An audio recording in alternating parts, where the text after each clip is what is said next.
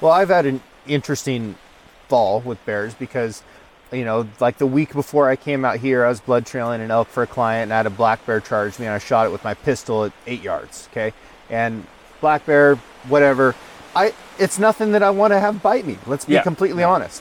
So the next bear I see is day one. We're up here on the hill and I'm glassing this creek bottom that's right below us. And it, my my own reaction cracked me up, but I saw this this bear coming down the freaking creek, and I stuttered. I was like, boo, boo, boo, boo, bear. And Cole, who's used to, you know, literally the biggest bears in the world, is like, oh yeah, that's a little one. You know, he's seven foot, definitely under eight. He's like, that's literally like eight times bigger than the bear that just tried to kill me last week. You know?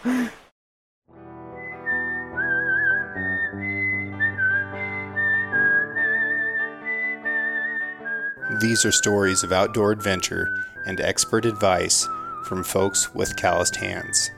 I'm James Nash, and this is the Six Ranch Podcast.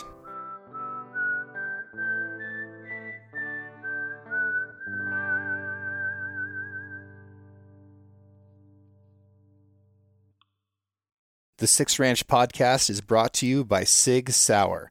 Sig is a leading provider and manufacturer of firearms, electro-optics, ammunition, air guns, and suppressors. For over two hundred fifty years, Sig Sauer Incorporated has evolved and thrived by blending American ingenuity, German engineering, and Swiss precision. Today, Sig Sauer is synonymous with industry-leading quality and innovation, which has made it the brand of choice amongst the U S military, the global defense community, law enforcement, competitive shooters, hunters, and responsible citizens. Sig Sauer is also a premier provider of elite firearms instruction and tactical training at the Sig Sauer Academy located in New Hampshire. For more information about Sig Sauer and its complete line of products, visit sig sauer dot com. Luke, where's home? Home is in Cheyenne, Wyoming. Lived there a long time? Uh, yeah, all my life, all twenty years. What's Cheyenne like? You know, really flat, really flat. There's sixty thousand people. Uh, There's sixty thousand people in Cheyenne? Yeah. I had no idea. So it's, I mean, it's all right. There's some, there's some stores and stuff. Some good size. Everything town. Will some be people. Fact checked. So whatever you say, will be all right, man. Oh, Cole, uh, where did you grow up? Was it flat? It was flat. Pratt, Kansas, baby. Pratt, Kansas. Flatter than, they say it's flatter than Cheyenne, Wyoming. I would, I would bet so. uh, well, we're making a little coffee in the tent. Pretty remote part of Alaska. I think it took five days from when I left Oregon until I actually got to camp and started hunting. That's sort of amazing. Yeah, um, man. No, we had it, had ourselves a pretty good hunt out here. Got my first moose. Got it packed out. But Luke, you're uh, you're working as a packer right now, right? Yep. Yeah. So man. What is a packer? Well, a packer is somebody somebody who's anticipating being a coming guide in in the near future. And so, in Alaska, you have to have sixty days in the field. Uh, To, to get your assistance guide license to, okay. to be able to take your own client, and so. And, and how so, does that get logged? Uh, through through your outfitter. So the outfitter logs yep. days that you're in the field. Yep. Yeah, you can get it for sixty days, mm-hmm. um, and then once you have that, you can become an assistant guide. Yep. Yeah. And some of that, that's actually like you, it, that's over two seasons. Yep. Yeah. And I gotta look because there's it's actually, I gotta relook at some of that. Actual facts from them because uh, it, it's like sixty days a year, but like thirty days of it has to be with the guide, you know, packing or under contract each year. Okay. So would to add up to the sixty days, so it's like over two seasons worth. And how long have you been a Sure Enough guide in Alaska? Well, I moved here in two thousand two, and that's when I started as a packer. Okay. And then, um, but I had already been up in Alaska hunting before and had hunting licenses. And um, so back then it, it was not the same as it was as, as it is now. And so I was able to, by the end of like two thousand three, I believe, get my assistant license. Um, the things have changed a little bit for requirements, sure. which happened some years after. I, so yeah, I've been an assistant guy since two thousand three, then got my registered, I think in two thousand six or something, um, because they put it off a year to redo the testing to become a registered guide. So what are the re- requirements between becoming an assistant guide and a registered guide? Is that just more time in field? Yeah. Once you become an assistant guide, and once again, things have changed, and I have not personally written off on anyone to become a registered guide. Uh, we've had some other guides through some of the outfitters I work with um, get written off for the requirements, but um, I need to look at see what the actual requirements are now. Yeah. Um, but in turn, it's basically three years as an assistant guide, and maybe you've looked at it, Luke. Mm-hmm. Um, but three years as an assistant guide, you have to have a certain amount of clients you've been on contract with as an assistant guide throughout those three years. Um, and whether that be six clients or however many for over the three three years, um, and days in the field. Um, if you're ready to take your... Number one, the registered guide has to sign off on you to be where he thinks you're ready to take your registered exam. Um, and once once he signs off on you, you submit your paperwork in to become a registered guide. You have to complete a video that will go before the board, like our guide board or, or like a board that's going to review everything. For the Commercial Services Board, um, you have to submit a video showing that you know how to skin, you know, proper cuts for an animal. Like, it's not, you don't have to submit a moose one or bear. It's whatever big game animal you feel comfortable skinning. You need to show like the initial cuts for if you're going to do like a cape yep. for the animal for caping. Um, so you would show initial cuts on how if we're going to do a shoulder mount for that moose. Sure. You someone would be filming. You make your initial cuts, how you're going to do a cape, some of the skinning. Um, it's probably best just to show the whole process. Yeah. Uh, so that guide board can look through the whole thing. Uh, but then then you'd take that cape and you'd show that you know how to flesh. And so I think you have to, to flesh a certain amount, maybe one square foot of, of hide. But you need to show that you can flesh. You need to show that you know how to turn eyes, ears, lips, nose, all that. There's actually a list on, like they give you a sheet showing you what they want to see. Yep. So it could change. And that's why you'd want to look at what's the updated, what's the updated information they want, gotcha. You know. Um, but you would show that with your face in view, you know, um, fleshing, turning, that you know actually how to do that. And it's always best to show more. Yeah. You know, you don't want to show, because the guides, you know, you may do something a little weird, but they they want to see. You know, like you say, there, there's uh, many ways to skin a cat. And so as long as you get it done appropriately, then that's what really matters. Okay. And so once you submit that, you have that video, that's going to be part of you passing your exam. You know, and there's a multi-stage to that exam as well as a registered guide. And a few different, um, there's a few panels you sit before. You take a written exam, and then you sit before... Um, I think when I did it, there was like three different panels of judges you set before. Yeah.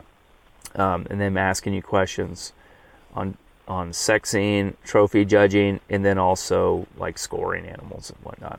But once again, that was in two thousand six or seven, and things have changed of how they do things. I know it's still remotely the same, but they tweak things as they go along. Yeah. I know you guys can hear some stuff in the background, and you know, the, the reality of being out here is that, like, the first day that Cole and I got flown in, like, Cole got dropped off with one load of gear in the Super Cub.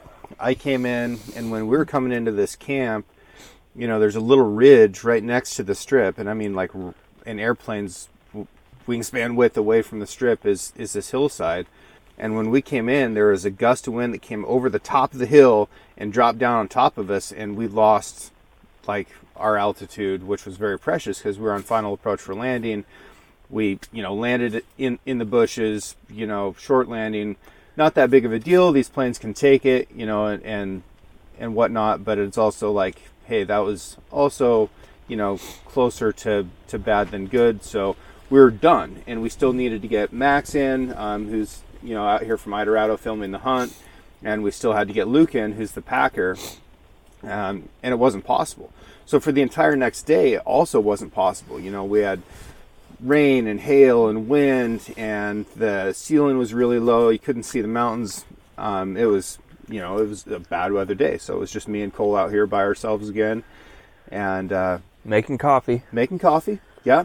Sipping on some Black Rifle. Um, I believe you're working on Power Llama right now. I'm not going to get involved in anything uh, that involves llamas. My my sponsor of this show, not yours, but mine, is the Black Rifle Power Llama, because James hates llamas, and so I wanted to bust open this bag for him. We have been drinking Rambo quite a bit, which that and, and their Geisha were, yeah. you know, my favorite coffees I've had from them. Yeah, I'd like to thank Evan for giving me this Comandante hand grinder. We were grinding up some coffee on the hill, so thank you, Evan. Super nice, yeah, super nice. Actually, we might use one of those photos for the uh, for this podcast. Nice, but uh, yeah. So, anyways, you're hearing rain, you're hearing some freaking ravens flying over. You know, they're smelling the smelling the guts from this moose, and um, it just is what it is. So, if you're bothered by that, I'm sorry, but... Hear rain tapping yeah. on the tent, me slurping coffee. And... we're, yeah, in Alaska, and we're probably weathered in today. You know, we, we got this moose flown out yesterday. Um, I've got one little bag of meat here.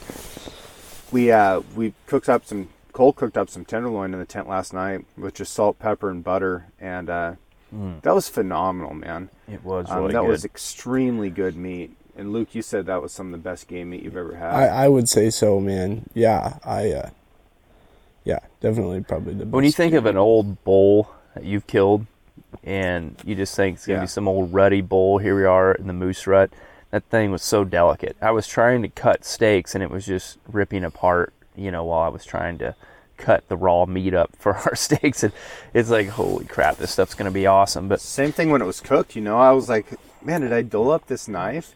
It's yeah, like, no, just, it just, you, you didn't have to. You could just rip it apart with your fingers. Just rip it apart. But no, like what you said, that everything revolves around weather out here. And you can't get too uh, bent out of shape about the bad weather and getting delays and whatnot. And, um, yeah, the guys were delayed a day getting into camp. But we, we set up on the hill, saw, what, I think three bulls that first day. Mm-hmm. Nothing special. It was all, you know, the two of them were, were, were close to fifty inches wide. Legal limit's fifty or three brow tines on one side, but uh, you know, they weren't bulls that we were going to be interested regardless. And then that, when you say we, it's like I'm over here like, ha ha, ha. Yeah. I'll shoot. You know, I get I get excited, and I'm not a big trophy dude, um, but you know, we we are out here for a reason, and we definitely want to target age class, and this area hasn't been hunted for moose very much in the last twenty years. Yeah, um, and the other reality is, there's a tremendous amount of pressure from bears here. These these moose are not advantaged in this ecosystem at all. Yep. So if we can target this older age class and let these bulls who are mature prime bulls that are ready to do the breeding, do the thing, and then these bulls that are at the top end, you know, those are great bulls for us to to take out of the ecosystem. And uh, yeah, it, it was awesome. But no, I I was like, you know, ready to go. If you would have said, "Yep, that's your bull," I would have been sending sending rounds down range. But yep, that's also a, a big part of being a guide, is being able to know what you're looking at with a lot of different animal species, and it's not easy. You know, like uh, let's talk about Dall sheep for a second and annuli. Ex- explain that to me, and, and how hard it is to actually age a Dall sheep. Well, it's just like just like anything. You gotta. Got to study them. Um, it's best to take those things in hand with the biologist and, and him show you this is an age ring, or someone who's capable of, uh, and knowledgeable enough to to show you what an age ring is. The, explain that, though, for people who don't know what a Dall sheep is. Well, they have like these age rings. What I mean, basically, and I'm not the biologist here, but um, basically at the end of each year they have a ring that forms on there. I mean, it, their horn is just basically what hardened hair or whatever it is over time, or it's like the, you know, you're going to make me look stupid here for trying to explain this no, thing. No, no, you're, no. You're, you're doing great. But yeah. basically at the end of each year, you get this annuli that forms. Kind of like rings in a tree. Correct. And um, and, they, and they form in a in a manner of, and you can go way deep down the rabbit hole, but in certain certain places of the state, like you can tell where these rams came from. In certain areas of the state, they're way easier to tell where, um, or, or way easier to show the, the rings. The age of them is way easier to tell on than other parts of the state, let's just mm-hmm. say. But for the most part, you can count these doll sheep's rings if you know what you're looking at. And, um, you know, so legal doll ram in Alaska is eight years old or full curl.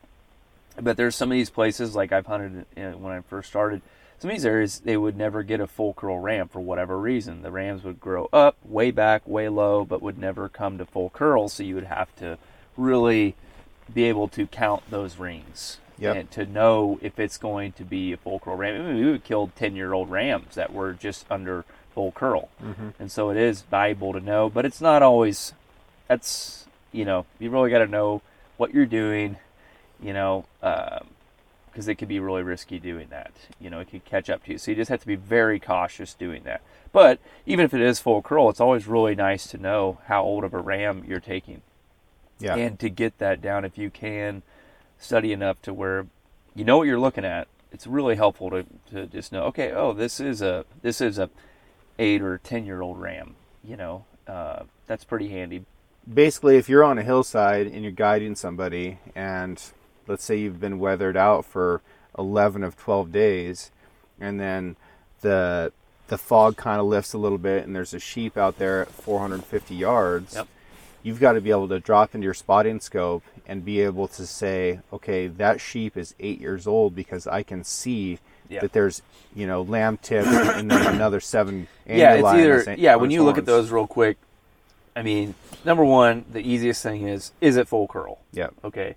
And if it's full curl, because, like, it's not always great to, if you're in a rush to try to, like, hurry up, rush, age this thing. That's not always great because you could get false ring, rings in there that you have to be very, very cautious of. And a lot of people will shoot rams with the false ring on there hoping that, oh, I think that's four or five or six, seven, you know, because there's two rings within an inch of each other. And they, mm-hmm. they really think that, oh, maybe you just had a bad winter. Yeah. But that more often than not is not the case what's happened. And because that ring has to flow all the way around and you have to be able to run. You know, that biologist or whoever's going to run their finger around that whole, whole, you know, annuli, if it is even an annuli. Right. And and they would, I mean, you may be able to get away with it as a resident, but as a guide, they're going to hammer you if, if that's a false ring, yep. you know. So you do not want to just make a rush judgment on rings. You know, that, that I highly advise against that. But if if you can get a good look at it and know that he's full curl, that's ideal. Sure. You know, that's the ideal way. But there's definitely been rams that I've killed in the past that I, I thought, there's no way that ram's legal. And I look at them and, oh, wow, that's a nine-year-old ram mm-hmm. that just had really poor genetics. Yeah. It didn't grow, but guess what? I had a guy next to me, that old farmer that, you know, had been twice sheep hunting and was just, you know, would be happy with any legal ram. Yep. You know, and that guy was super stoked to shoot this ram that was, you know... Uh, I think this ram was like a seven-eighths type of ram, but was a nine-year-old sheep, you yeah. know, but had really great distinct annuli that you could count all the way around. And um, and I knew that he was, you know, for sure a nine-year-old type of sheep because we got to look at him at every angle, from the back of the horns, front of the horns, side, to where there you could tell that, that those were indeed annuli. Yeah. But it's, you know, sheep, when you when you're dealing with an animal that has legal requirements, you definitely have to be cautious when it comes to um, making snap judgments, that's yeah. for sure. So that's a good example of the type of knowledge and skill and equipment that you have to have for just one of these species. And it's it's definitely, like like being somebody new who's trying to come into it, it's probably, like, to me, it's the most intimidating part of it all. Yeah. Um. you know, is, is aging doll sheep and looking at it. And even, even sometimes, you know, you know, Cole talks about full curl and even, even, you know, the slightest tweak on, like, not being level with them. Yeah. right. or anything, like all that different stuff that comes into play, even looking to, at full curl. You got to look at the angles.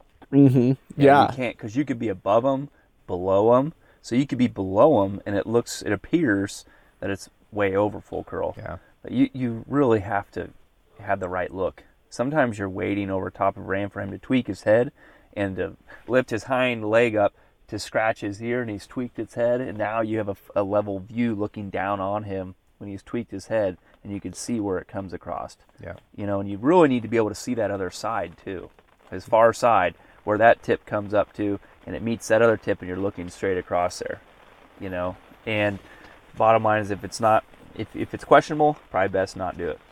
So since since coming up from Cheyenne, what species have you been a packer for? Uh, since coming up from Cheyenne, I've been on three sheep hunts now, um, a spring bear, and then and then this moose hunt. Nice. Um, yeah. And you're working for a handful of different outfitters. You're just really, you're investing in your experience and in your days right now. Yep. Yeah, exactly. Just just trying to learn as much as possible and take away from each hunt, you know, um, as much as, as much as I can. I've been extremely impressed by you um, in in your work ethic. Um, your willingness at, at your age, you're twenty years old, to, to invest in experience. And packers don't make a lot of money. You know, how how much, you know, give me an example for, for what it, like a standard rate is for a brand new packer who comes up to Alaska. You know, man, it, it all depends on your outfitter. Yeah. And, uh, yeah, I mean, exactly that. You know, I've had, I've had, you know, outfitters that pay me really well, you know, upwards one hundred fifty bucks a day, mm-hmm. um, you know, and then I've I've been paid fifty bucks a day, and, mm-hmm. and it all varies, you know, and then and then you try and make some tips on top of that, but but a lot. And, a, and you've probably got five thousand dollars worth of gear with you. Yeah, yeah, I do. Um, and then you know, like we were we were discussing earlier about, I I'm really fortunate, you know, to have the parents and, and everything that I did, and and I I did I worked a lot. a lot through high school, and I and I paid for a lot of that stuff, but I had parents that, you, you know, helped me a lot as far as gas money for, you know, I didn't buy my first vehicle. I, I was very, very fortunate in the sense that that my parents, you know, were able to help me. They're a huge part of why I'm here. And yeah, there's there's a lot of kids that get that kind of help though, and they they don't get work ethic that go with it. They didn't right. work, work at a tire shop yeah. all the way. You've invested yours wisely, yeah. is is what, yep. which is good, because like yeah, you could, like you say, you could get kids like that grow up to be brats, mm-hmm. and yeah, obviously your parents did a good job uh, raising. Excuse the rain tapping on the on the tent here, but um, but no, that, that's a that's a huge that's a huge huge thing is how you know how you invest that invest those opportunities. Totally. From people. Yeah. You know. So, you know, this is your second season in Alaska? Yes, sir. Um, of course, the first one was, you know, the year of the worst of COVID so far, twenty twenty. Um, and, you know, there's a big reduction in opportunity. Mm-hmm. And, uh, you know, you're you're making more contacts and working with more, more and more people and, and doing more. But let's say, you know, it is a, a fifty dollars a day type of outfit. What are your duties um, as a packer on a sheep hunt, for example? You know, man, so uh, a- as a packer, and, and, you know, you're obviously trying to become a guide. And so and so when, I, when I'm packing, the mentality that I go into it is is I'm there to do anything and everything. You know what I mean? So whether whether that be setting up tents, taking down tents, cooking, boiling water, whatever I can help do is what. is what I want to do. You know, I don't, I, I try and be in my glass as much as possible. I want to be a part of that. You know, I, I always make it a point, you know, and I'm not always the best at it, you know, cause, cause the day goes on and, and stuff, and, you know, you got to take a break, but, but I always try and try and be a part of everything that's going on. Yeah. Um, in, in the assistant guide application, you know, cause you fill out, it's a, it's a twelve page, twelve page deal or whatever that you fill out in it.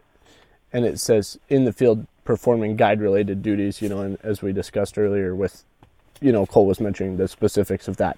I've I've just vaguely looked over it, and so guide-related duties in, include skinning, everything that goes yeah. along. Yeah, you're helping hunt. Butcher animals, you're packing weight, you're probably mm-hmm. carrying clients' gear quite a bit. Yeah, yeah, absolutely. You know, um, sheep hunting, that's apparently clear, you know, helping helping clients carry their yeah. weight and and stuff. And so, well, the, just... the big thing is is is just being there, soaking up the knowledge, you know, anything and everything. Because I've definitely been around packers that they are there just for that. Yeah, and you can tell that's all they want to do is is that that's what they think their job is is to pack loads of heavy things, whether it be gear, meat, and that is as far as their mental capability is going to go. Yeah, they'll sit there and not be into it. Um, but you know, that also comes down to leadership too, uh, of of making sure that they know what they're there for and, and explaining things to them, because there's some guys who just sit there and check out. They'll yeah. just sit down and plop down and take a nap while you're doing whatever you're doing, and you have to tell them every step of the way what to do. Yeah, and and that's depending on what the job is. I guess you could be okay with that if you knew that that's that, that's what this guy's here to do. Whatever he's he's he's just here's a strong back and yeah. that's it.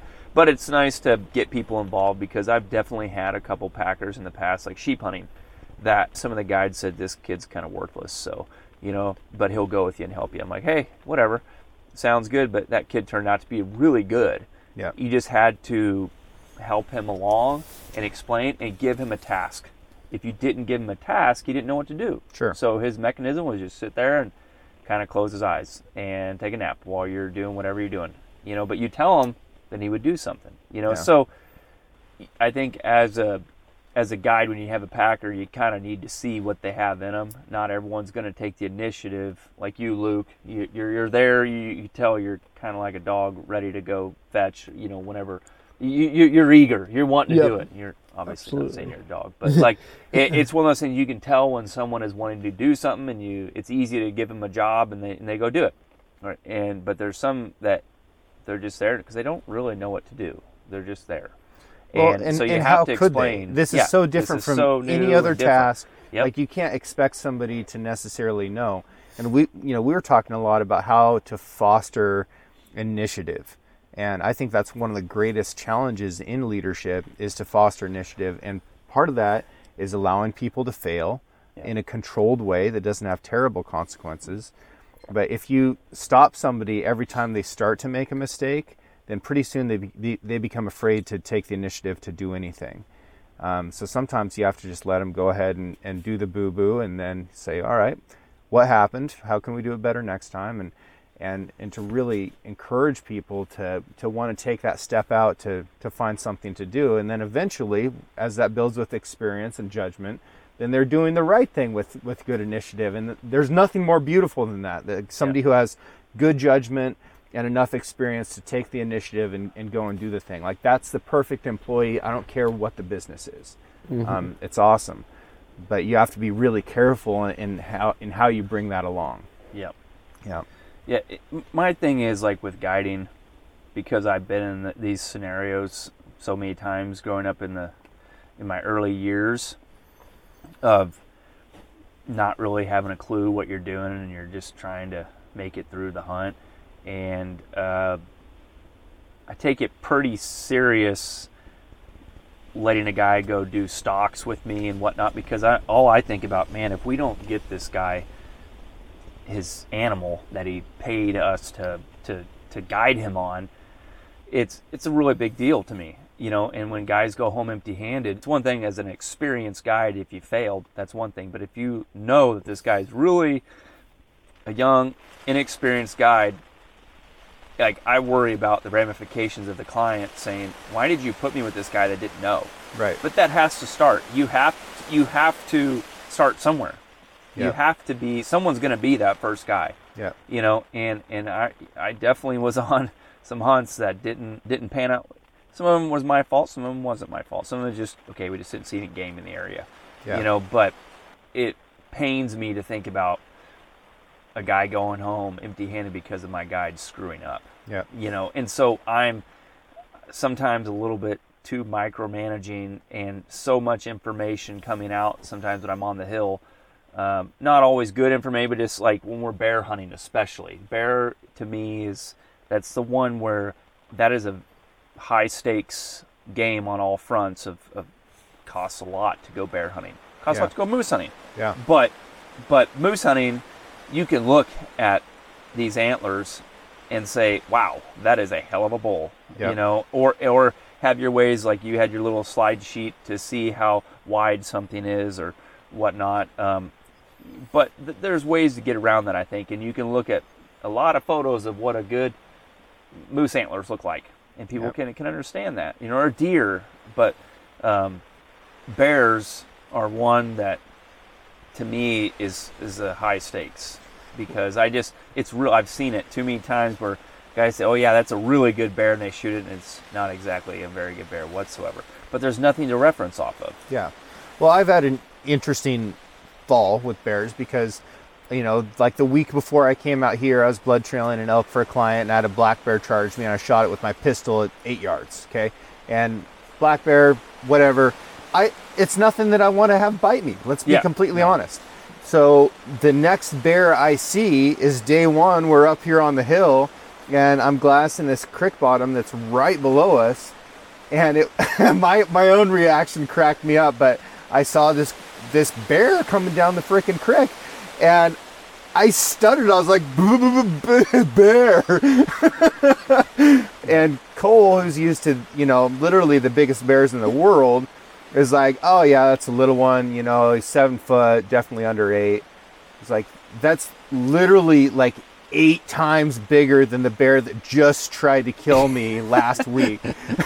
You know, and uh, yeah, it's, it's it's fascinating. But when you have an animal like a bear, it is really, really difficult to tell, like, the difference between one that is going to be nine and a half feet long versus one that's ten feet long. It takes a lot of experience and, and a really tuned eye. And that's, as, you know, a packer moving into an assistant guide, moving into a registered guide, those are things that you're constantly honing. And, you know, Cole's having to do this from miles away sometimes. Yeah. Um, because you don't necessarily want to go across this valley, blow everything out with your scent to go up into this basin um, to go after a bear that, when you get there, is the wrong bear. Um, when it comes to moose, and you know, I bring this up all the time, but like, there's the legal limit, right? We've got to have a moose be at least fifty inches wide, or at least three brow tines on one side. You have to know what a tine is in order to determine that. So there's the legal limit, but beyond that, whatever turns you on. Right? Mm-hmm. Whatever turns you on.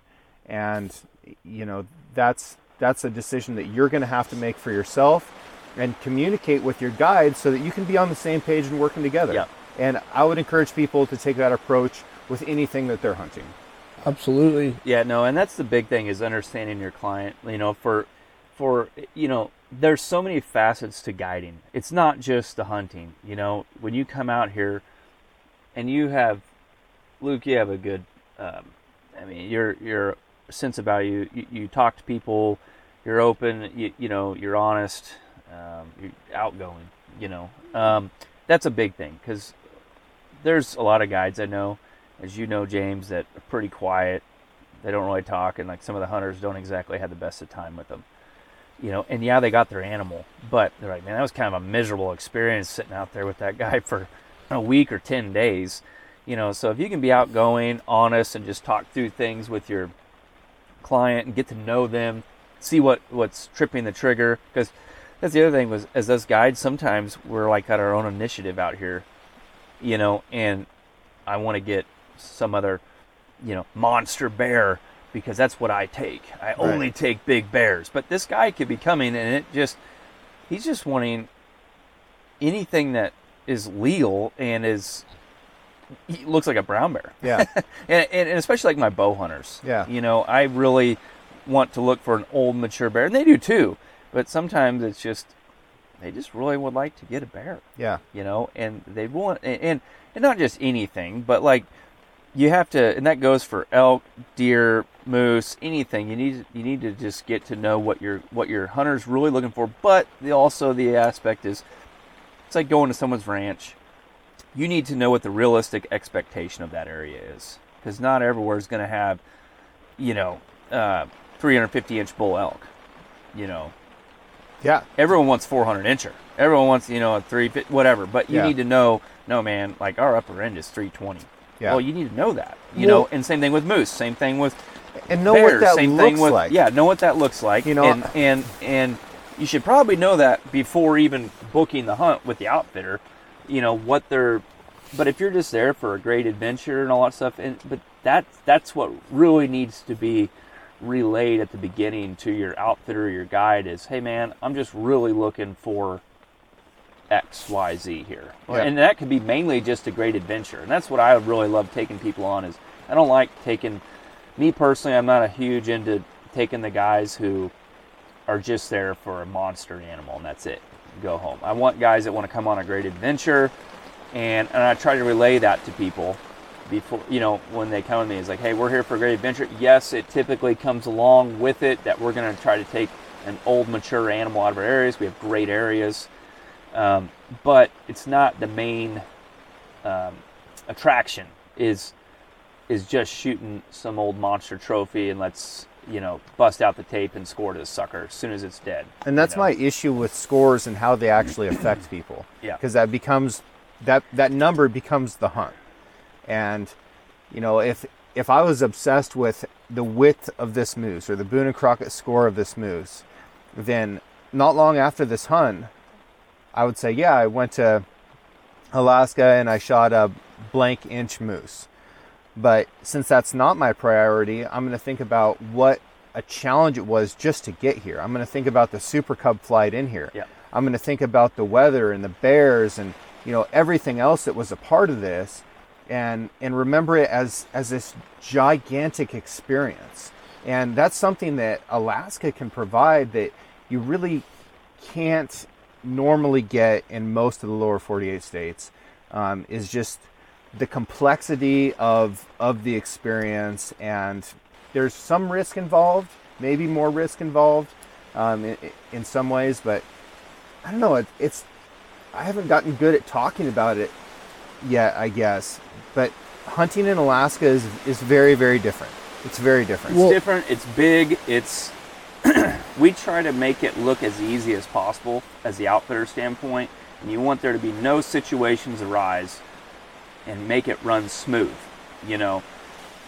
Yes, there's some hiccups that happen, for sure, mainly sure. due to weather. Yeah. I mean, we don't know, we're going to hope our tents hold. It's not bad but right now, but if shit hit the fan, this could turn into something that's like, oh, wow. Yeah. Th- th- th- this, it happens every season. Yeah, the adventure level can click up. Yeah, and it's I mainly mean, weather yeah, related yeah. or some, you know, like we were very fortunate with your moose of where you were able to make some great shots and and put the moose down. That was, I mean, we're yeah. super fortunate, super blessed. I mean, yeah. we could have shot it across the valley, fell in a bog, you know, packing days and days and days. Yeah, that's we, what I envisioned, because I'm an idiot moose hunter. Like I'm not, I don't think smart. I, I'm, I'm like, there's the big bull, let's go shoot him. Yep. I don't, I don't think where it's at. I just want to go shoot him, let's get him on the ground, and then we'll worry about stuff. It's the same way I am with with. Uh, goats and sheep, anything. Yeah. You don't think how far it is, just go do it. Yeah. Target acquired, go and get it done, no matter what, at all cost. And let, and, and and that that's what really turns, when you hear people talk about their hunts, it's like, oh my God, we shot this doll sheep. We were so far away from the strip, we had to go up and over this mountain, we, and we were hiking all night long. And, it, and it's like, you know, going to where these animals are sometimes is, is what really can turn it into something. You yeah. know, and we were fortunate to where we were able to take this moose closer to camp than than than what we were expecting. Totally. So that was awesome. And and James, you know, yeah, you know, you talk, I heard you talking the other night about lucky. Mm-hmm. You know what I mean? You're like, we're lucky to be here, we're lucky to do this, and, and everything that goes into it, size of animal, you know, like you can go to an area that's really good for ten-foot bears, but not everybody gets a ten, you know, a ten-foot yeah. bear is is a lucky deal, yep. you know, and so there's there's a lot of luck that, that goes into it as well, you yeah. know. No, I think luck is, is a very real component in, in any hunt, both good and bad, both yep. good and bad. And the, the reason that I that I chuckled about the shooting, and I, I appreciate the compliment, but it was a two hundred forty-yard shot, mm-hmm. um, which I think is a good distance to be shooting. That's yep. not ultra close. That's not ultra far. Um, that is a good ethical distance to be shooting. But I had a phenomenal rifle. I had an awesome tripod that I'd been practicing on in that location for days. Yep. And then a lot of practice leading into this hunt. And, uh, you know, that was an extremely doable shot, and it happened exactly like it should have. I hit where I intended to hit, and, and that's great. I'd like to also bring up, I mean, you had a yeah. good caller there too. Phen- phenomenal caller. Yeah. I mean, I laid down some awesome calls uh-huh. the day before. That's true. Gotta. It wasn't that morning, but it was the day before, uh-huh. and we're sure that's why the bull was there. We're sure that he traveled overnight. He heard my call so far away yeah. in the next county uh-huh. that he was right there. Yes. Literally right there. Yeah. Next door knob. It's pretty, pretty perfect. I just, I'd like to thank my call sponsor. But anyways, go ahead. So let's talk about, you know, we've talked a, a good bit about like the responsibilities of, of the packer and of the guide. Let's talk a little bit about the responsibilities that you guys expect of a client. Like, what should a client show up with, um, you know, taking in all aspects that, that makes them good at their role? Because they have an important role to play also. Yeah, I mean, it. you know, I think it, the pretty easy steps are, number one, you need to physically be able to, you know, you need to comprehend what the physical aspects are of this hunt, show up in, in minimal good physical condition for what you're going to be showing up to do, whether it be moose, bear, deer, goats, uh, sheep, whatever. You need to understand physical requirements if this is even the type of hunt you should be doing. Yeah. Number one, is it a horseback? Is it backpack? Is it whatever? Be able to handle that, number one. How okay? do you have, how do you have that conversation? Because that's a tough conversation to have. Like, sure. am I physically able to do this? Right. Like, what what should I expect? And, it, you know, if I were to ask you that coming into this hunt, the physical requirements could be, okay, we have to carry a, you know, eighteen hundred pound moose two hundred yards, which is what we ended up having to do. Mm-hmm. It could also be we have to carry the same size moose two miles, and you need a snorkel in order to get the yeah, meat off of them. And snorkels. Yeah. yeah. Well, and, and see, the meat, typically, that's, that stuff is not realistically a requirement for the client. The guide packer can take care of that. Yeah. Is it something that I feel is awesome to get your client involved with? Yes. I do. I prefer that a person leaves camp feeling that he really did put in effort, um, whether that be packing his own gear, packing, you know, helping with skinning, you know. I don't care if you can't, if honestly you can't help pack meat and stuff, that is what it is, but at least be useful in, in terms of like helping hold, uh, you know, a, a leg of an animal yep. while they're skinning, helping with anything that needs to be helped with that you can physically help with. Um, you know, just ask, what can I help with? And, but because guys can, like, obviously we give everyone a gear list. That's number two. You give them your gear list to go off of. You don't have to buy the exact same word for word piece of gear on that list. It's just something to go off of. But like what I tell guys, when it comes to, you know, there are certain things that, like on my gear list, like boots, there are requirements that I feel like you need to stay in these parameters, because otherwise it could really, really cost you. Yep. Uh, whether it be like your ankles, your knees, and, and really cost you your, half your a dozen, experience. Half a dozen brands of yes, boots on your gear yes. list. Yes, I've got five or six, like let's say for mountain goats, mm-hmm. I have five or six types of boots that I have personally used that feel like they are a good boot for a mountain goat hunt. Okay, mm-hmm. because you're going to be side hilling, steep climbing. Um, you need support. Uh, you don't want to roll your ankle. You don't want your feet to to twist and turn inside. And so I know that there are they, there are these types of boots that I know will work. Mm-hmm. I don't know all the boots out there, but what I tell guys is like, hey, if you have a question about type of boots, just send me a picture. And inevitably, there's always a few guys that say, well, I've got a good pair of them. Okay, well, send me a picture of them. Yep. And they will argue up and down how good these boots are for them. And at some point, you just got to let them go with it. Yep. I spoke my piece, and that happened with one of my goat hunters this year.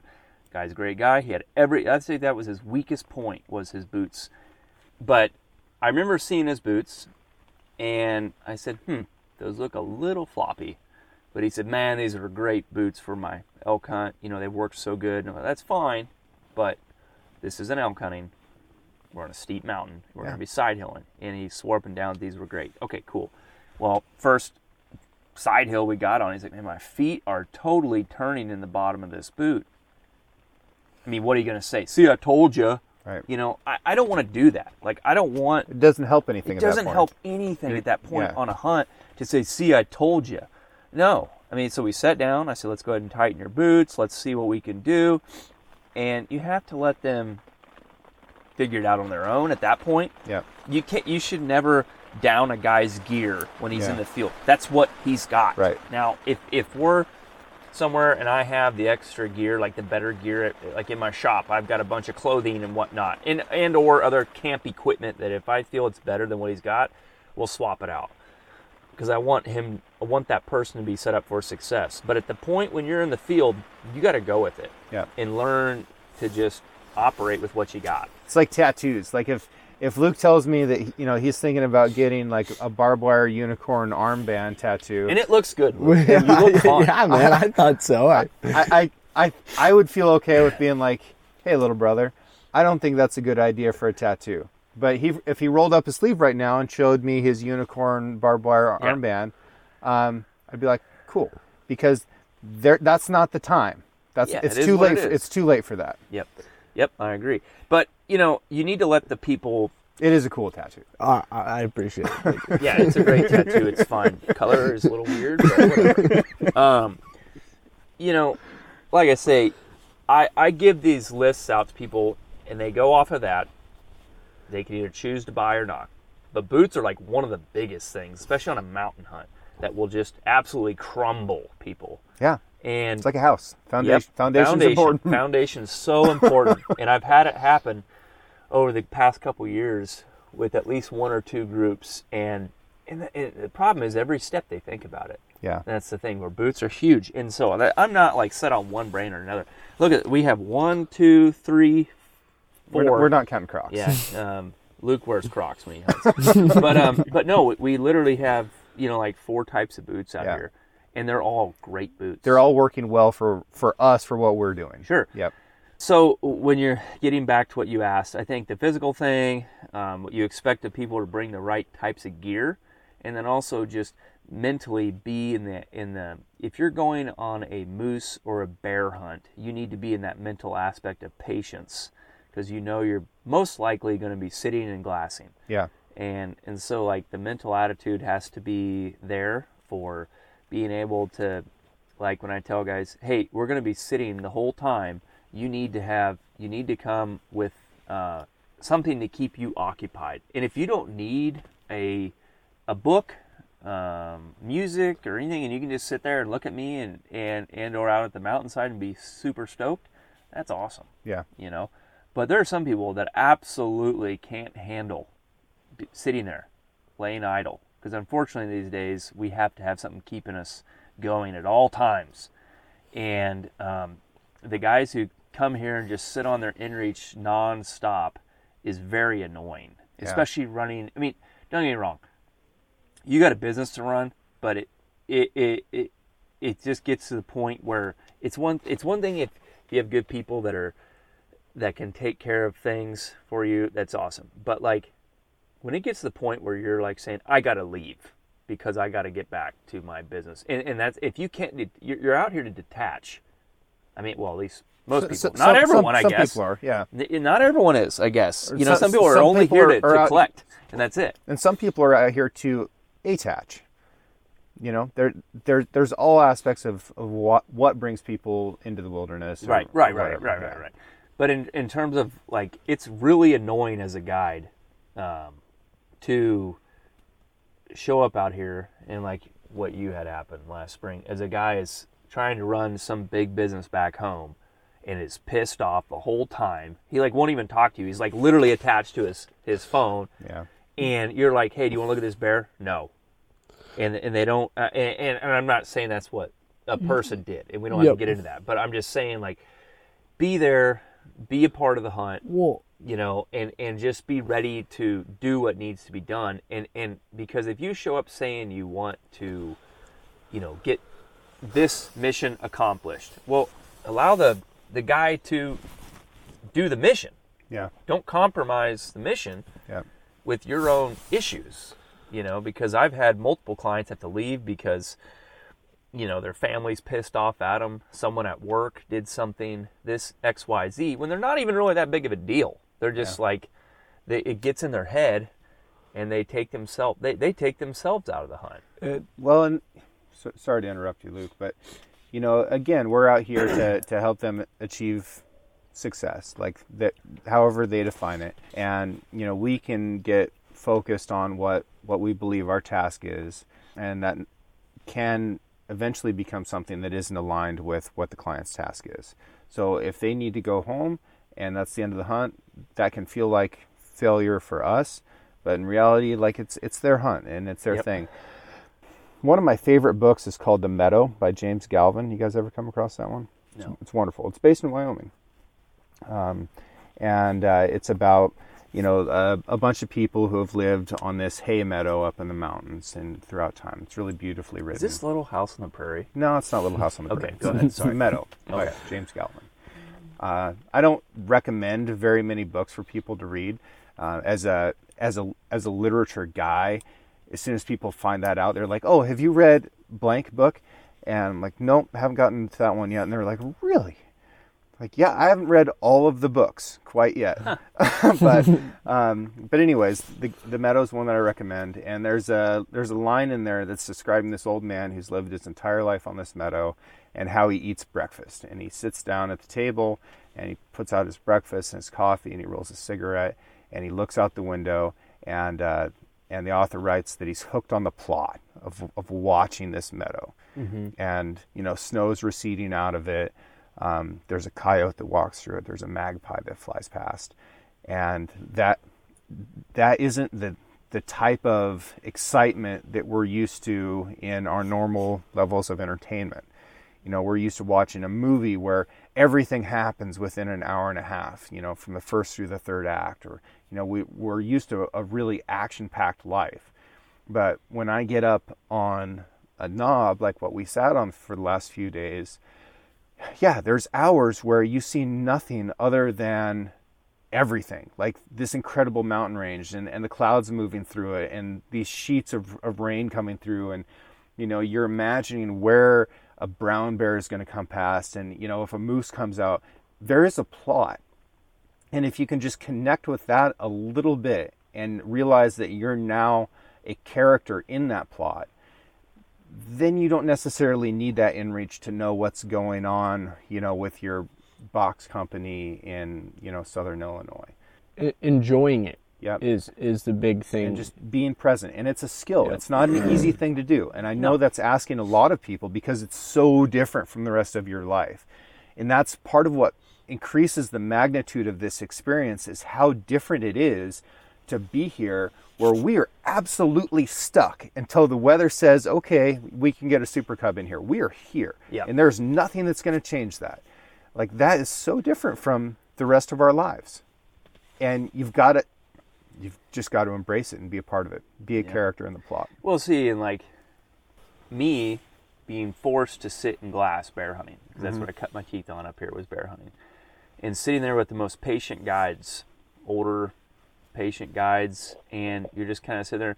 Thankfully, I look at myself as coming, you know, in the early two thousands, getting into guiding, the whole technology stage. Yeah, I was coming in, but I was never a technology YouTube guy looking at tons of videos or like uh, Facebook, you know, any of that sort of that stuff. It wasn't really my thing back then. Mm-hmm. I just wanted to be out here. Yeah. That's probably much easier to come into it back then than now, where everyone is so used to the device in their hand and minute by minute changing things out, looking at different things on online. And then when you sit out here with no service and there's just nothing, you're just listening to the wind and the rain and animals coming by every so often, maybe nothing for days, who knows. Yeah, I imagine that's tougher for people because we're we're so used to like all this quick activity at the palm of our hand when nothing is happening. When you're when you're waiting in line, yeah. When you're waiting in line somewhere, you just pull up the phone. I do. I pull up the phone. I, I, I make something happen. Yes, and see what's and happening with other people elsewhere. Anywhere, you know, that's anything. That's really what social media is. It's like what's going on yep. other than here. Yep, and and I think I try to, like, when I'm glassing, um, yeah, sure, there's times where I download podcasts and listen to something, I have an earbud in or something, but there's a lot of times where I just, you know, get in, like, a meditative state and can just sit there when it's really cold and just not really move and just glass and just kind of zone out. And that's what I try to get guys, bear hunting especially. You know, when you have just you and a hunter sitting there for days and days and days, you have to stay in the game. And it's actually really one of my pet peeves as a guide is when I look over my other guides or whoever are just like in a face-to-face conversation forever with an, with the client. And I'm like, do you guys know that you can actually use your binoculars and talk to each other and not be looking at each other? Like, you literally can still communicate. Yeah. Because I want, like, my thing as a guide is to stay in the glass. You know, I'm joke. I'm kind of joking about that. But in terms of, like, in terms of, like, when I have this conversation with my guide and, and clients, I'm like, you guys can use your binoculars. But it's it's like, no, that's part of our job out here mm-hmm. is is to stay in the glass and and just know that you got to observe at all times. Because at any point in time while we're sitting there talking in the middle of a conversation, you're like, oh, there he is. You know, and and that's just something that's, like, driven into my head is you've got to stay in the glass. I would add and, that to to the list of things that uh, a client can be working on at home is just spend, you know, leading up to the hunt, go out and spend a little bit of time glassing because it, it's it's a skill and it's something that you can build endurance for, um, both physically and mentally. Um, it's just holding binoculars up, and yeah. uh, that's also a an endurance level that you can build up while you're on the trip. And I don't want people to completely exhaust themselves and exhaust their eyeballs with glassing. You've got to take breaks and, and learn when to take those breaks. But it is something that you can absolutely contribute. And, oh, yeah. you know, well, I, you, ne- you never know. I mean, like, that that's the thing. Like, we're, as guides, sure, we should be, you know, the pros in the glass. But there's plenty of times I've had clients spot the animals. You know, some of them show up and they're awesome glassers, and some of them aren't that great. And public service announcement, there's a, there's a couple of them I would like to make, but okay. there, there's public one of them. Public service announcement number one. I would say um, that it. There's a lot of guys that say, "Oh, I'm just I'm just not very good glasser, so I just you know, I mean, there's no reason for me to glass." Like, no, there, you're definitely not going to be a good glasser if you don't try. Yeah. You know, but it's it's not impressive to your guide or anyone there if you don't use your binos. It's I mean I'm not saying like not using the whole I mean the guys who just don't even use them or don't even bring them up to the hill. That's ridiculous. Yep. You need to bring a freaking pair of binoculars. You're on a hunt, you know, and you're there to put forth the effort just the same. I mean, even if you only pick them up and look through them for ten seconds at a time, mm-hmm. it's okay. That's yep. okay. Just do something. Um, because, you know, it does. You never know where a guy's like, hey, what is that over there?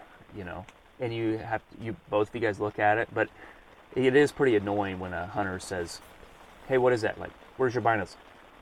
I mean, they're in here, but I just don't want to get them out. It's like, get your binos out. Why do you have why do you have an expensive pair of binos? Yeah. So hold on, there's that one. Participate in your own adventure. Participate in your own adventure. Thank you. Public service announcement number two. Getting back to the guys who are on the in-reach all the time or feel like they need to leave early. No one ever goes home and says, from an unsuccessful hunt, and says, it was my fault, I had to leave early. Uh, or, yeah, I just got pissed off and had to leave. And it's never, ever, ever their own fault.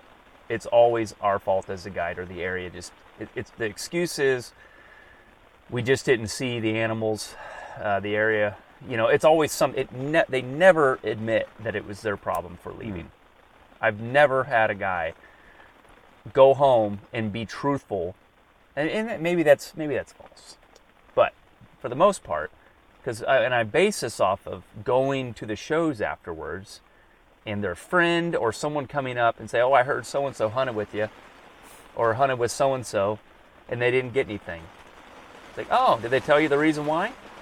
Well, they said they just didn't. It's like, oh, they didn't tell you they left five days early. Yeah. Or that their, you know, X Y Z made them come home. Yeah. You know, So that gets really, th- those things are pretty annoying. Yeah. You know, for, for guys. And, and, and James is so much more, more, he's a nicer, more well-rounded, uh, well-worded person uh, than myself. So I appreciate you, you know, being the good guy here. I'm going to be the bad guy and just tell these people so they understand that none of us like it when they do that stuff. And there, there's two sides of that. But one of the leadership principles in the Marine Corps is to seek responsibility and take responsibility for your actions. Mm-hmm. And that goes into the thing that we were talking about with initiative earlier. That's scary. That's super scary. If you don't have a bunch of experience, to seek responsibility is already scary. And then to take responsibility for whatever happens, um, that takes a lot of courage. And whether you're a guide or whether you're a client, I think we should all be looking for those opportunities, both to seek responsibility and to take responsibility for our actions.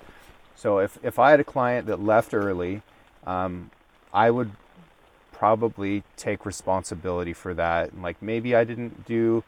And I'm not putting this on you, but oh I would no, say, you're you're one hundred percent right. You know, I may, mean, you maybe can... I didn't develop their expectations correctly, or you know, maybe I didn't do X Y Z to to make their experience what they were hoping that it was. There's things that are outside of my control, and, and yeah, ultimately it may be on them, and they didn't have the the appropriate endurance, you know, mentally or physically to continue the hunt. Um, but I think that whoever can take responsibility for that um, should do it, whether it's actually their responsibility or not. Oh, yeah. No, and, and that's the whole thing. You have to be able to talk to people, and, and, and because there are plenty of guides who, as soon as a person starts getting down and wants to quit, they'll go right along with it. Yeah. And if you don't know how to bring the person back up, and I had a guy this uh, in Goats, he's a great guy, awesome guy, but he found out that he was not good with heights. Yeah. And I mean... on the edges. You know, he could get up on the mountains, but as soon as he got close to the edge with his bow, he would freak out. Yeah. And, you know, he missed one goat at, at thirty some yards, missed another opportunity at twenty, and he just, he said, man, I just don't think I could do it. I think we we should just head out of here. The one guy was already finished in our group, and he's like, man, I'm sorry. I just can't do it. And I just kind of laughed at him, and he's like, what? I said, you think you're going to leave? Like, we're not letting you leave. You're getting your goat, man. Like, it's not going to happen. Yeah. You know, and, and there, there's difference when you can work with someone, yeah. You know, but there's going to be people that you just can't work with.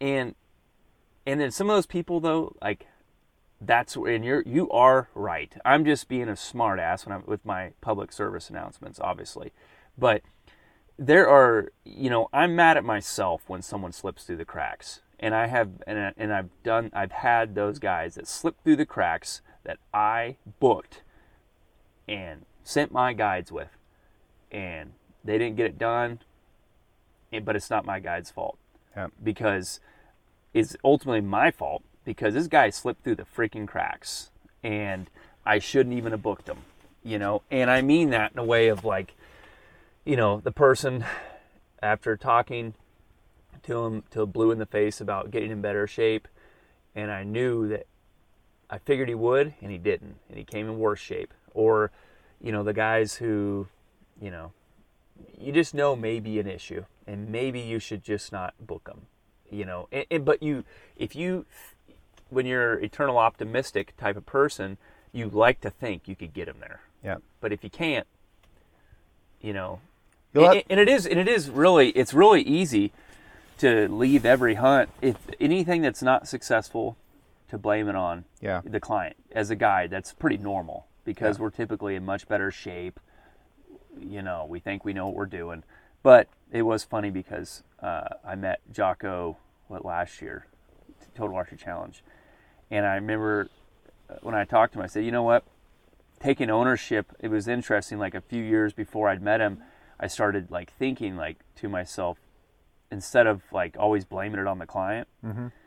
You know, there's so many blames on the client. It was like, you know, maybe I just need to do a little better job of explaining stuff. And even if I come off as like telling someone too much, at least I will have spoke my piece, and hopefully they won't forget this step. Like, especially with bow hunters, I get a lot of bow hunters that they've bow hunted a lot of things throughout the world, but it's not always a dangerous game animal mm-hmm. up close, and people will forget things. Or dangerous terrain. Dangerous terrain, yeah, one hundred percent.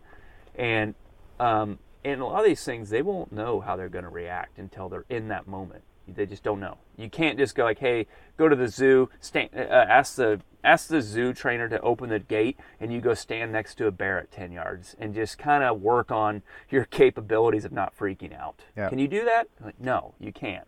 And so talking with guys on the hill about how it's going to go down for a bear, mm-hmm. you know, next to him. And is there anything that I could, because like what would happen was guys would forget a step in their process. Yep. Rifle, bow, anything. They forget one step. Really, it's com- crucial. Really common thing. Really common thing. Yeah. And at the end of it, when the opportunity, you know, it's gone. What happened? Oh man, I didn't, I didn't do X. I didn't do Y. I didn't do Z. You know, and um, and you're like, dang. And so, and it's just, well, he forgot to take his safety off. Well, he forgot to reload and shoot again mm-hmm. after he missed. And you're yelling, reload, reload, or maybe you didn't say reload. Yeah. Um, there's just these little things that they forgot. And you just assume that this very experienced hunter would remember such a thing. And so, like, what I started uh, saying to some guys is like, hey, I don't want you to take offense. When we're, you know, I'm just going to remind you of certain things. Please don't take it as, like, that you don't know this. I know you probably do, but I'm just going to remind it for both of us here. I'll just say it out loud so everyone hears this so we don't forget this super simple step. Mm-hmm. You know, because I know you know it. Right. It's just not everyone remembers to use the bubble in their sight of their bow, you know, or or one little step. You know, I told a guy, or after a bear ran off wounded and we never found it, you know, this old timer who was super experienced, but I just never thought to tell him beforehand, hey, make sure and reload and shoot again. After he shot and wounded this bear, he just sat there and watched it run off, and I was so worried that he would get mad at me for, for saying, for reminding him things. Um, I just didn't do it, you know, and it cost us the bear, you yeah. know. And so there's, I think there's ways of, I mean, learning how to talk to people without offending them. Yep. You know, um, but I remember, like, you know, getting back to what I was saying, talking to Jocko about, like, you know, that was a that was a big thing. When I actually listened to some of his podcasts, his leadership books, I was like, wow, this really makes sense. Yeah, yeah, that, that does make sense of, like, taking ownership in what you're and what you're doing. It's really easy to blame it on everyone else, but maybe maybe we could have been doing a better job, mm-hmm. you know. But that also, it goes on both sides of the fence, right?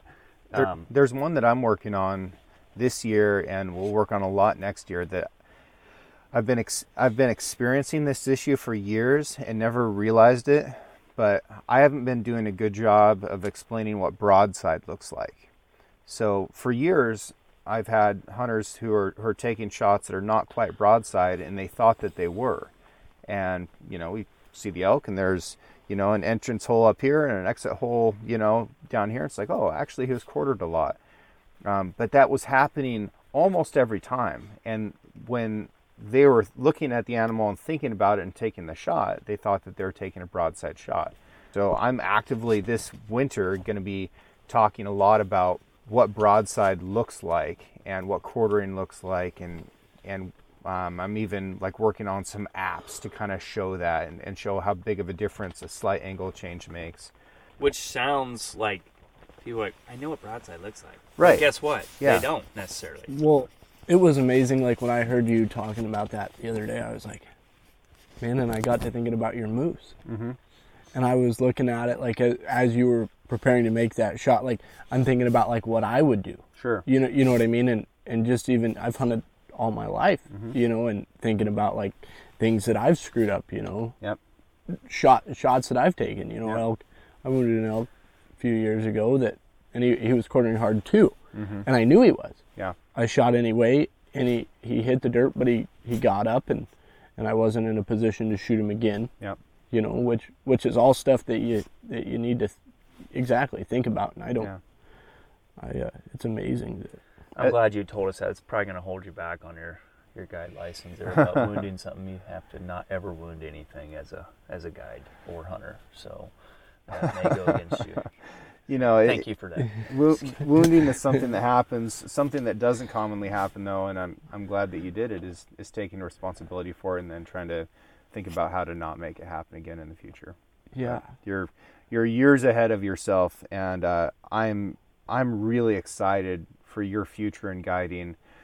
So kind of to, to wrap this thing back into the beginning, if someone is, is in Kansas or, or Missouri or Oklahoma or any other state, and, you know, they're growing up and they're listening to this and they think, I want to be an Alaskan guide. Um, now they know a little bit about the process of like being a packer, you know, taking some cheap wages for a couple years, being an assistant guide, um, and then becoming a registered guide and someday becoming a master guide or whatever. But how, how did you take that first step to, to come up here and start being a packer? Like if, if you want to take that step and go from like, I want to do this, like, okay, how do I do this? What is that first step, and, and how did you do it? Well, so so I'll start by giving by giving a little bit of a backstory on, on like how long I've known that I wanted to do this, and, and then the moment that I realized that I, from going from where I wanted to do it to where I said I was going to do it. Um, so like, I mean, for as, for as long as I can remember hunting, I eat, breathe, sleeped it, you know, so it, it was everything to me. And, you know, even sixth grade, like for some reason this is this is a really vivid memory, but we had a program, you know how they do school programs, and you go and you sing songs and do whatever for your parents, and and so sixth grade, you know, you're getting ready to go into junior high, kind of, you know, getting getting ready to start a, a new chapter, and we were supposed to go to this program dressed up as what we wanted to be when we grew up. Mm-hmm. And I was the only kid there decked out in full camo and hunting boots. You know, man, so you, you show up, and, and I got a lot of funny looks, you know, I got a, you know, they, kids are like, what are you wearing, you know, and I, and I vividly remember it because it was, and so that, that really, you know, it, it reveals like just looking back on it, how long I wanted to do it. And so then when that transferred to when I decided I was going to do it, I was a senior in high school and I was getting ready to graduate school a semester early. Okay. You know, like Cole, Cole earlier was talking, earlier today, he was talking about how how school was for him, and he didn't always do the best. And, and I'm that exact same way, man. I, like teachers teachers that could handle me and teachers that did stuff, they thoroughly enjoyed me because I, I was a very capable kid, but I didn't apply myself in a lot of ways. And so I actually went to a an accelerated, not not accelerated, but it was like a alternative deal. So I went and I did my senior year of high school in in a month and a half. Mm-hmm. So so I was just starting that, and I was I was going elk hunting, and I was going by myself, and I had dro- driven up the night before, and I had slept in my pickup, and I had got up early that morning, and it was just socked in, blowing nasty. You know, I couldn't see twenty yards. I drove up on top of this mountain, I couldn't see twenty yards, and I was like, man, I'm just not doing it. You know, I might as well go back and go go work on getting done with school. And so I, I jumped in the Ranger, and I drove back to my pickup that was parked that was parked on a little sliver that I had cell service, and and I got in, and I'm like, man, I don't want to go back to school, but I have to, and I got to get this done. But then I like started thinking like, oh man, I'm going to be done with school here in here in four months. What am I going to do, you know? Um big question for somebody who's about to graduate school. It, it absolutely is, you know, and most kids chalk it up, I'm going to go to college and and do it, and and that's a really good thing. You know, college is a great thing, but it's it's a really easy thing for a lot of kids, you know, because they enjoy school and they can go, and it's just the next step in life. But when you're not planning, when you don't love school like that, it's a it's a big, you know, undertaking for, for everybody. It's something that everybody goes through. And so I was sitting there and I'm like, man, what am I going to do? I'm like, well, what have I always wanted to do? And so I pulled out my cell phone on this little spot, and I'm sitting in my truck, you know, heat going and the wind's blowing, and, and I'm just like, what a, I want to be a hunting guide. And so I'm like, okay, well, where where could I do this? And Alaska was always something, you know, for, for as long as I can remember watching it on T V. You know, I would watch hunting shows and, and stuff like that. And so I just pulled out my phone and I looked up Alaskan outfitters. I didn't I didn't know anybody up here. I didn't have any connection to Alaska at all. Mm-hmm. I pulled up Alaskan outfitters, and I and I the website came up, and I clicked on just the first link. And I called the phone number. And so they didn't answer it. And so I just went down the line, and I didn't get hardly any answers. You know, you leave a you leave a message, and, and what do you what do you say when, when you're just calling people? It, it was kind of a tricky thing for me to figure out. You know, I was like, what I mean, what do I say? My name hi, my name's Luke Gehrig. I wanna I wanna do this, and, and pans out that that was actually probably the right thing to say. It's just, here I am, here's what I'm about, and and this is this is my options. And so when I I finished up that day, and I drove home, I went back to school uh, and did whatever, and I called like five, six outfitters, left messages. And so I don't remember who I called or, or what I did. I, I wasn't very thought out in that process of taking notes, you know, and remembering what I said to each outfitter and who I talked to. And but the one I do remember was it's it's a website, and it had Rebecca Francis with, with her archery doll sheep, mm-hmm. um, you know, and she's wearing white clothing. And for I really liked that sheep. I, I thought it was awesome. And so I looked up Alaskan Outfitters like three days later, and I called it again. I'm just being persistent. I'm like, man, this is what I'm going to do. This is what I want to do. And so I called it again, and I got a hold of a hold of Bill, Bill Stevenson, and and he's a, you know, they're talking to people and being like, hey man, like, what what can I do and this and that. It's a hard thing, and they're like, you know, and, and Bill was actually super cool. He's like, well, here here's what we're about, you know, and, and helped me. And so then that's that's how I made my first connection was was with Bill Stevenson, and and I was planning on coming up for that that next spring bear season, and so this is right amidst COVID. Yep. And so I came up, and, and Bill actually does glacier tours. Yep. And so after I had graduated school, I was dinking around for a month, and I got on the phone with Bill. I wasn't doing anything. Yep. You know, you couldn't really find a job. I, I would, had been working at the tire shop, but I I had hurt myself snowboarding, so I wasn't working there. And when I called Bill, and I'm like, hey man, what's the glacier tours about? He told me, and I'm like, well, when can I come help you do that? And he's like, yeah. So I, I go up there, I help him. Uh, I can't, I ended up coming home because of COVID. Mm-hmm. And then that, you know, preceding that two months later, whatever, they actually canceled the bear season, uh, which, which was a big thing. And then, you know, made, made some, it just being up here, it made contacts. And so, and so from there, I, Bill got me hooked up with cash, and, and that's, and that's how I'm here. Yep. Yeah. Once the, what I found too, like getting in, because it sounded like it was such a hard thing to get into. Um, I had a fairly similar experience with you, like in terms of, uh, I remember my senior year calling people. Um, I had an English teacher let me use her phone, and I had like some outdoor, I'll just say outdoor life. Could have been yeah. sports, but it doesn't matter. In the back, you know, you got, it says, you know, Alaska, Canada, you know, whatever, and there's outfits, and you know, I just started calling some outfits in my in her office, and you know, talk, trying to get a hold of outfitters. Some of you would, some of you wouldn't. And I remember a couple guys answering, and it's like, yeah, I just want to become a guide. Um, and they're like, okay, well, where are you at now? I'm in, you know, I'm in Lisa, Missouri. Okay. Um, so how old are you? I'm like, oh, I'm seventeen, eighteen. Like, are you in, are you in school? Like, yeah, yeah, I am. And they're like, why aren't you in school now? I'm like, no, I am. And they're like, what? You are? Are you? I'm like, no, I'm calling my teacher's phone. Like, but when I get out of school this next year, it'd be, you know, I roll up, and they're like, yeah, why don't you just call when you're actually gonna be eligible to actually come up here and hunt? Like, don't, don't waste our time right now, basically. And. Uh, But I was just calling them, trying to get a, get something going, you know, because I really didn't know. Yeah. And um, I came up, my, you know, I was fortunate because my uncle and aunt were up here in the Coast Guard. And when I came up on a deer hunt in November, I talked to my aunt and asked her if she knew any outfitters. And she said, yeah, I do know one, actually. And so she called and asked if I could, you know, hey, I have a nephew here just wanting any information. The guy was kind enough to sit down with me over a cup of coffee and and explain just how to even get, because I had zero clue, you know, yeah. how, how do you even become a guide? Like, I don't even know. It's complicated. Yeah. I, I, don't, I don't have a clue. You know, all I know is I like to hunt. That's it. And I know they've got like wranglers and stuff like that for these outfits. I don't know. And he, you know, was nice enough to explain things to me. And, and I remember leaving that place going, wow, okay, this is way different than I thought. Okay. So there's licensing, apprenticeships, like, holy smokes, this is a this is a longer process than I thought. You know, I just did not know. And they're like, well, we don't even. I'm like, hey, should I go?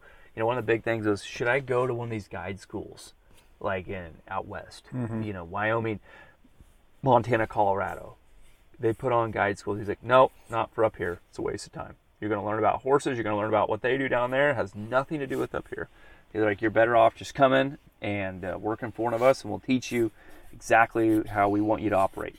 That's for up here in certain parts of Alaska. That's not saying that it's not good to go to a guide school down in, you know, Montana, Wyoming, Colorado.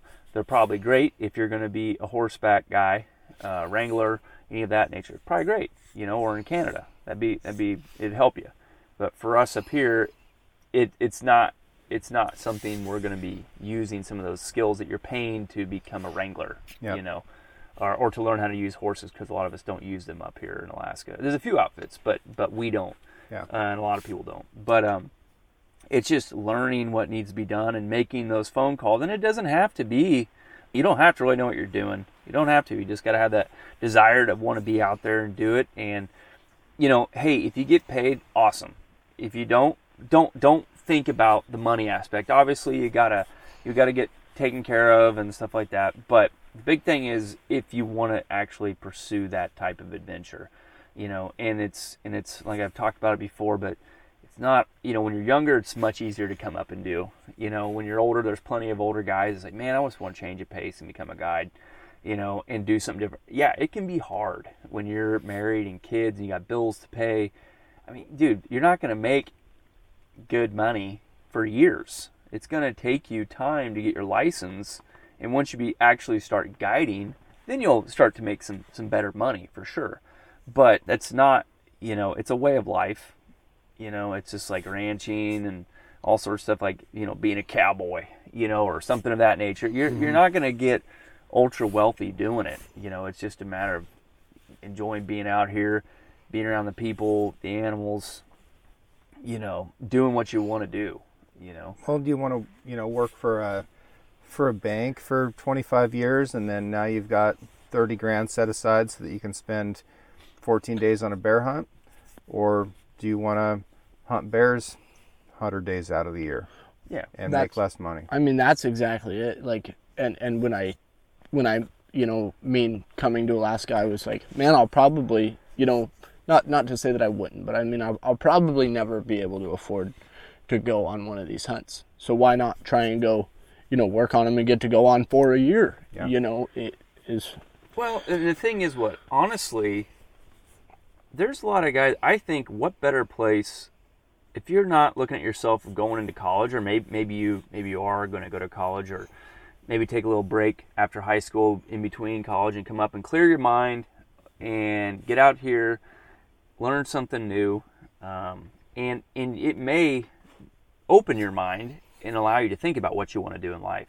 You know, a lot of, there's a lot of guys that come out here and and pack or become a guide um, that think, man, and maybe that it's not that they don't like guiding, but it's like, man, I think actually in life I want to do I want to do this, and it opens up their mind to to become, you know, to go get their degree in X Y Z. I mean, I've met a lot of guides throughout my time that are very educated people that have done some amazing things in in our part of some other industry, but still have their guide license and come once or twice a year because they love they love getting out and taking people hunting, you know. Because I know, like, for me, I mean, I don't even really know what to do when I when I shoot something for myself. I've been very fortunate to travel around the world and, and hunt for myself, but I can't say that it's so much better feeling when I shoot something versus when I take someone out and they get an animal and it all comes together. Like, it's a pretty awesome feeling.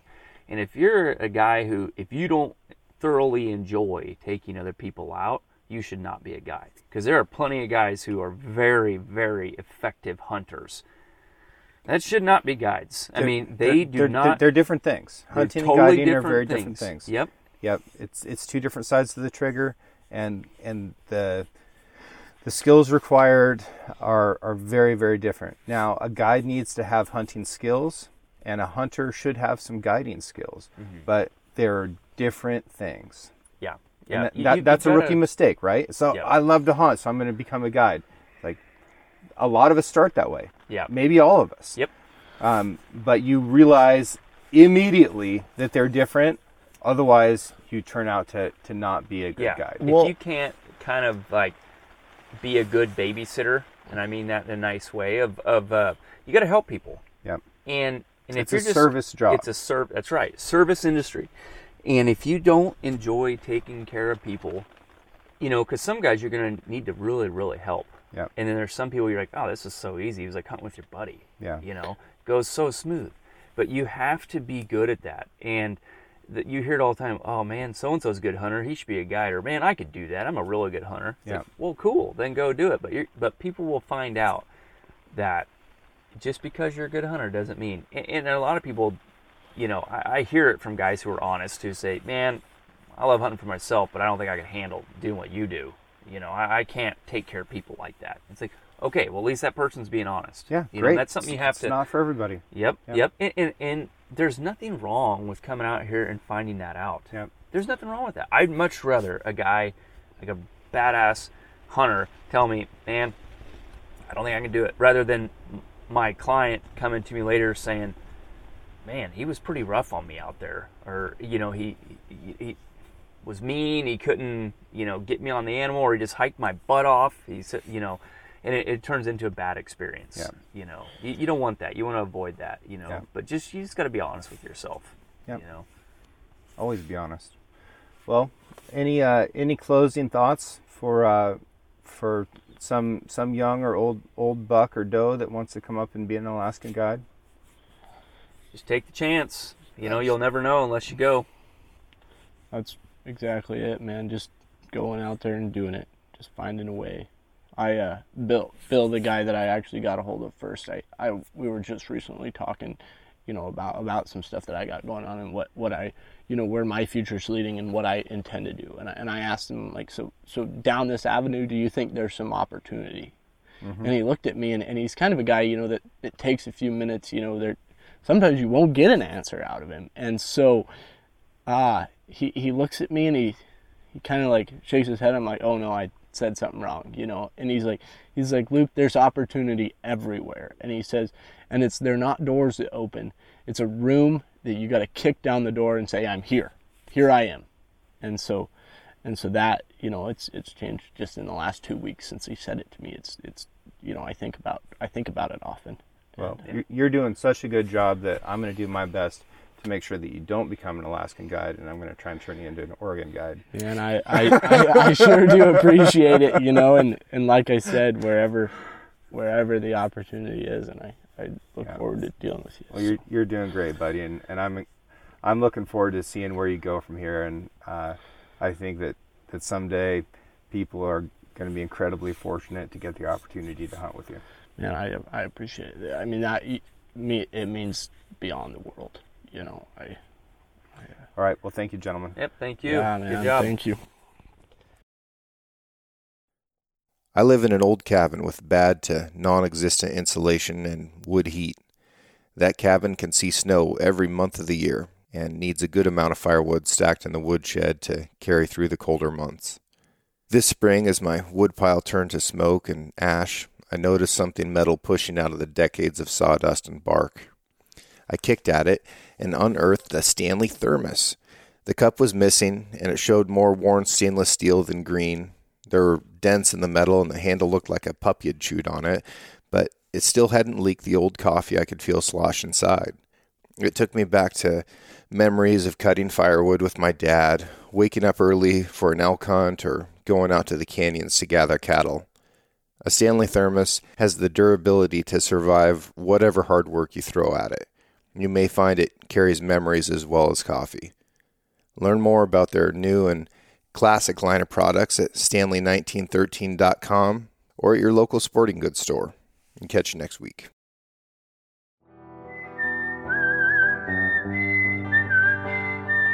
Thank you for listening. If you enjoyed this episode, please subscribe and share the show with a friend. You can also rate the podcast and leave a review.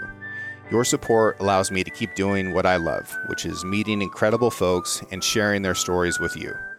For more content and photos, follow the show on Instagram at Six Ranch Podcast or me at Six Ranch Outfitters. This episode was produced by Emily Brannigan, with original music written and performed by Justin Hay. Art for the Six Ranch Podcast was created by John Chatelain and digitized by Celia Christofferson. Tune in every Monday for a brand new episode of the Six Ranch Podcast. I'll catch you next week.